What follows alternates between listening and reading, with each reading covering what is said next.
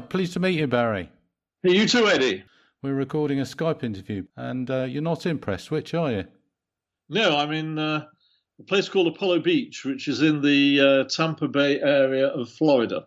Apollo Beach in Florida. Apollo Beach, Florida. Now, that seems like a long way from here. It is. So you're getting me to feel rather envious, but you are a Prestwich lad, aren't you, Barry? Yeah, I was born in Prestwich in 1945. So you're a war child. That's right, yes. Now, Barry, you live in Apollo Beach in Florida. I wonder whether there are moments when you think, oh, I wish I was back in Prestwich. Not very many moments, I don't suppose. Don't laugh too much. So some moments, definitely. Yeah, if I can see some old friends. Well, a lot of my friends, a lot of the people I was friendly with, have left. I mean, there's the odd one that is still there, but a lot of my friends from those days are far flung around the world. But I came back on holiday, getting on for 6 years ago now. We came over to London and then I just took the train up to Prestwich for the day just to see some friends who were still there at Prestwich Cricket Club. Barry, the first way in which I got to find out about you and your interest in Prestwich was on Facebook, I believe. You were in a group on Facebook where you were talking about your days, described in a photograph, actually, of the coronation. And you had memories of the coronation. Yeah, the Prestwich and Whitefield Heritage Society, who I'd been in communication with, off and on over the years. The chairman of it was a guy called Jack Barrett, who has since died. But he was at school with me, and that was at the National School. And they sent me a cutting out of the guide from the coronation year, where there was a street party for the kids on Hayes Road and Sunningdale Drive. And it was supposed to take place outdoors, but it rained and they had it indoors at Hayes Road School, Hayes Boys School. And it wasn't a very good photo because over the years it had aged, but it was nice of them to send it to me. So in that photograph, you were a 7-year-old boy, would that be right? Yeah.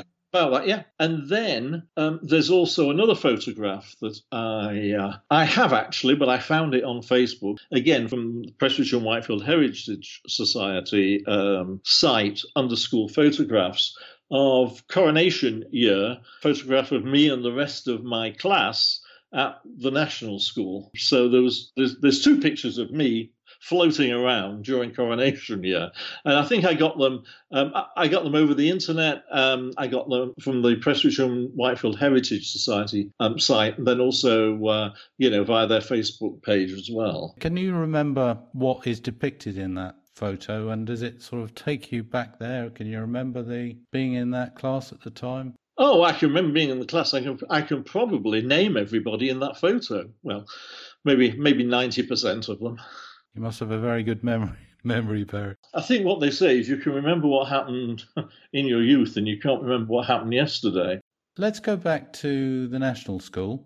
I want to find out more about the National School. Whereabouts is that located in Prestwich, for those that don't know? The part of it's disappeared now, but it's located on Rectory Lane. When I was there, the infant school and the nursery school were located on one side of Rectory Lane, not too far from Bury New Road, and the railway coal yard was towards the back. Well, that's no more. They built on that. And the primary school that I went to there was located next to Bailey's Funeral Home and the Foresters Inn on Bury New Road. Now, they demolished that site, and I can't remember when they demolished it. And I think they built or expanded what was the junior and the infant school on the other side of Rectory Lane to encompass the primary school as well.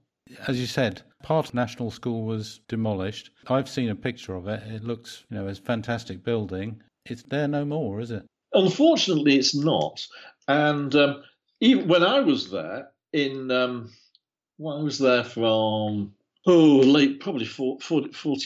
I was 3.5 when I went there, left in 1957. It was 100 years old when I was there. So, it was what was it, 1850s or something when it was built. So it was showing a bit of age, but it was a pity that they pulled it down because it served many functions, not just as a school. There was a scout den in the basement where St. Mary's Church Cubs and Scouts met.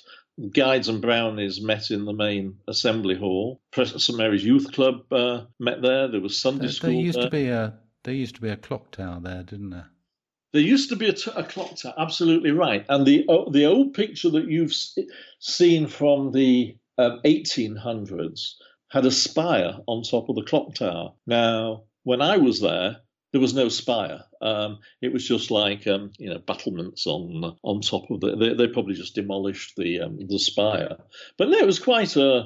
I thought it was quite an impressive building, actually.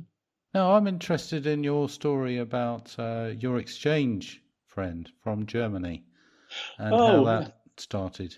Yeah, that was 1956. I was in the next to the. Well, I must have just about finished in the next to the last class at the National because it was the summer of 56. And my teacher in that class was a guy called Sammy Woodward, who was very well known in Prestwich and Whitefield, played cricket for Stand and later cricket for Prestwich. And he left the National after about that year and went to be headmaster somewhere and later got an MBE for his work with youth and that. Very nice guy. Yeah, so my school teacher, Sammy Woodward, asked our class in approaching the summer of 1956 whether anyone would like to host a German boy because there was a youth exchange. There was a youth club from a church in the suburbs of Hamburg called Wandsbek coming over, and I can't remember for how long, perhaps about 3 weeks to St. Mary's. To St. Mary's Youth Club, and there was one boy who they couldn't find accommodation for. So I asked my parents what they thought, and they said fine. So we hosted this German boy. Now this was very, it's only 10 years after the war, so there was still a lot of reservations, I suppose, about exchange and a lot of healing going on, I suppose. Yeah, and the way I looked at it, I think the way my parents looked at it and the way the church looked at it was that this was one of the first steps towards healing. I think it was probably one of the first cultural exchanges between the two countries because, as you said, it was only a little over 10 years after the end of the war. And so it happened that the boy that we had, I think he was about one or maybe a couple of years older than I was, his brother-in-law was the pastor of the church that was coming over. We had a number of people coming over from Wandsbek. It wasn't just him then. Oh, no, it was their youth club. So there was probably about 15, and I'm guessing now about 15 people came over and organised a social programme for them. We had a reception at the, you'll get this, at the Co-op Cafe in Tower Buildings, which was actually in the main Tower Buildings before they closed it and it moved to the Co-op Hall. But that's an aside. And they organised a trip to Blackpool, a trip to the Lake District, a trip to the theatre. And the rector of St. Mary's, Reverend Canon Francis Peyton Williams, he was very proactive in that and very supportive of everything that was done. And did your German become a lot better as you chatted with this lad? Not really. You want to learn English. I mean, it's funny because I'm more on a maths and science side than a languages side. But because of what I did later in life in foreign exchange trading and dealing with banks in other countries. Here we talk about foreign exchange of the monetary kind. I'm talking about foreign exchange of the monetary kind, which was what my career was. I found it useful to be able to count in a foreign language. So I am certainly not proficient in speaking German, but I can count in German, and I can count in Italian and Spanish and French. That's about it. But at least I know what I'm doing. So no, he wanted to learn English as well.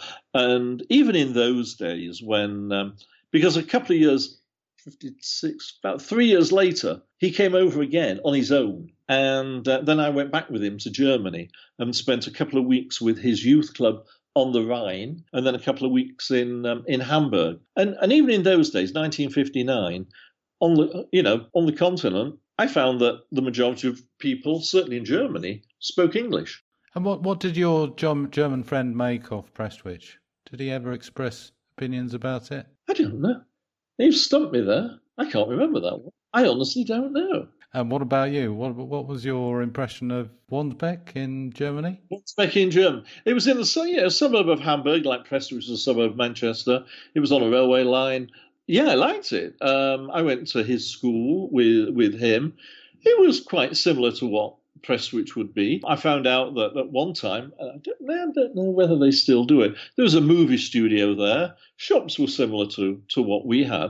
What stands out more in my mind about that visit was when I was down in on the Rhine, because that's beautiful down there. And that's on my bucket list, is to go back. A place called Braubach, just south of Koblenz. And there's a castle there called Marksburg. And it was wonderful. But, of course, there's a lot of history in Germany as well as in Prestwich. I mean, Prestwich has got a lot of interesting history, hasn't it? It does. And one of the things I want to do while I'm over here is visit Agecroft Hall, because it's near Richmond, Virginia. And I go up to Massachusetts. I drive up to Massachusetts about once a year, so I could even stop on the way back, because, Agecroft Hall was transported from Prestwich many, many years ago. And it's still standing in America somewhere. It is, yeah. Oh, yeah, there's a Facebook page. I've liked them on Facebook, so I get updates on Facebook about Agecroft Hall. And do we kind of sell it to the Americans just like we sold London Bridge to the Americans? I think we may have done, I'm not sure. But when we sold London Bridge to the Americans, they thought they were buying Tower Bridge. Would you say your experience of exchange with this student, this German chap, started you with a wanderlust, I suppose, an enjoyment of travelling? I think so. I went overseas on my own, or with him, came back on my own from Hamburg at the age of 12. I think people would have been scared to do that now, but they put me on a train in Hamburg, and the train went to Ostend, and I caught the boat train, and then the train to London, and my dad met me down in London, and no harm at all with that. But I think so, yeah, because while I was still at Stand, I think the next year I went on a school trip to Germany, went down to the Black Forest with the school. Then the year after that, I went with the school to San Sebastian in Spain. So yeah, I think I got the bug, and then I came over to the States on vacation in the early 70s, and only really based in New York, but took a Greyhound bus and went up to Niagara Falls and Toronto and Montreal, down to Boston and Washington D.C. So and at some point you decided to work abroad as well. Well, it was decided for me, actually. One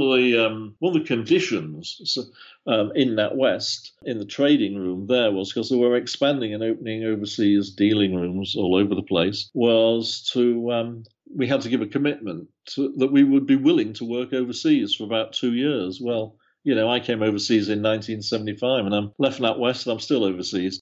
But basically, they sent people for 2 to 3 years to man some of their overseas operations. So they transferred me to New York, and I lived in New Jersey, had a year working in New York, and then the bank opened a trading room in the Chicago office.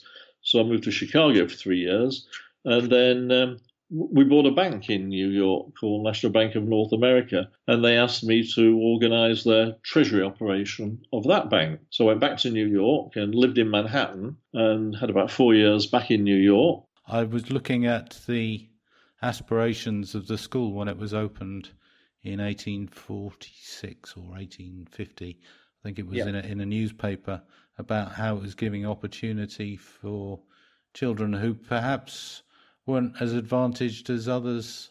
Would that be true? Not in the 1950s. It may have been in the 1850s.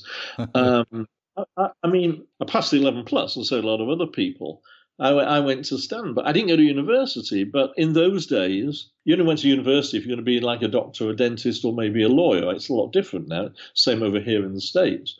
But in those days, you know, I left school after O levels, studied at night school for my banking exams, completed those, and I think it was as a result of completing my banking exams that I got more opportunities in the bank to get on, because, you know, I started off working in branch banking, and that's where a lot of people started, and then specialized into the industry type that I ended up in. Thank you very much, Barry. I found that very interesting, and I'm sure the people that are listening will find it interesting, because it reminds us of Prestwich in the 1950s, and in particular reminds us about the National School, which, as Barry said, has partly disappeared and has left us with a lot of folk out there that are doing some very interesting things. And Barry is a good example of that. So thank you very much, Barry, for your time and sharing your memories. Okay, you're welcome, Eddie. Nice talking to you.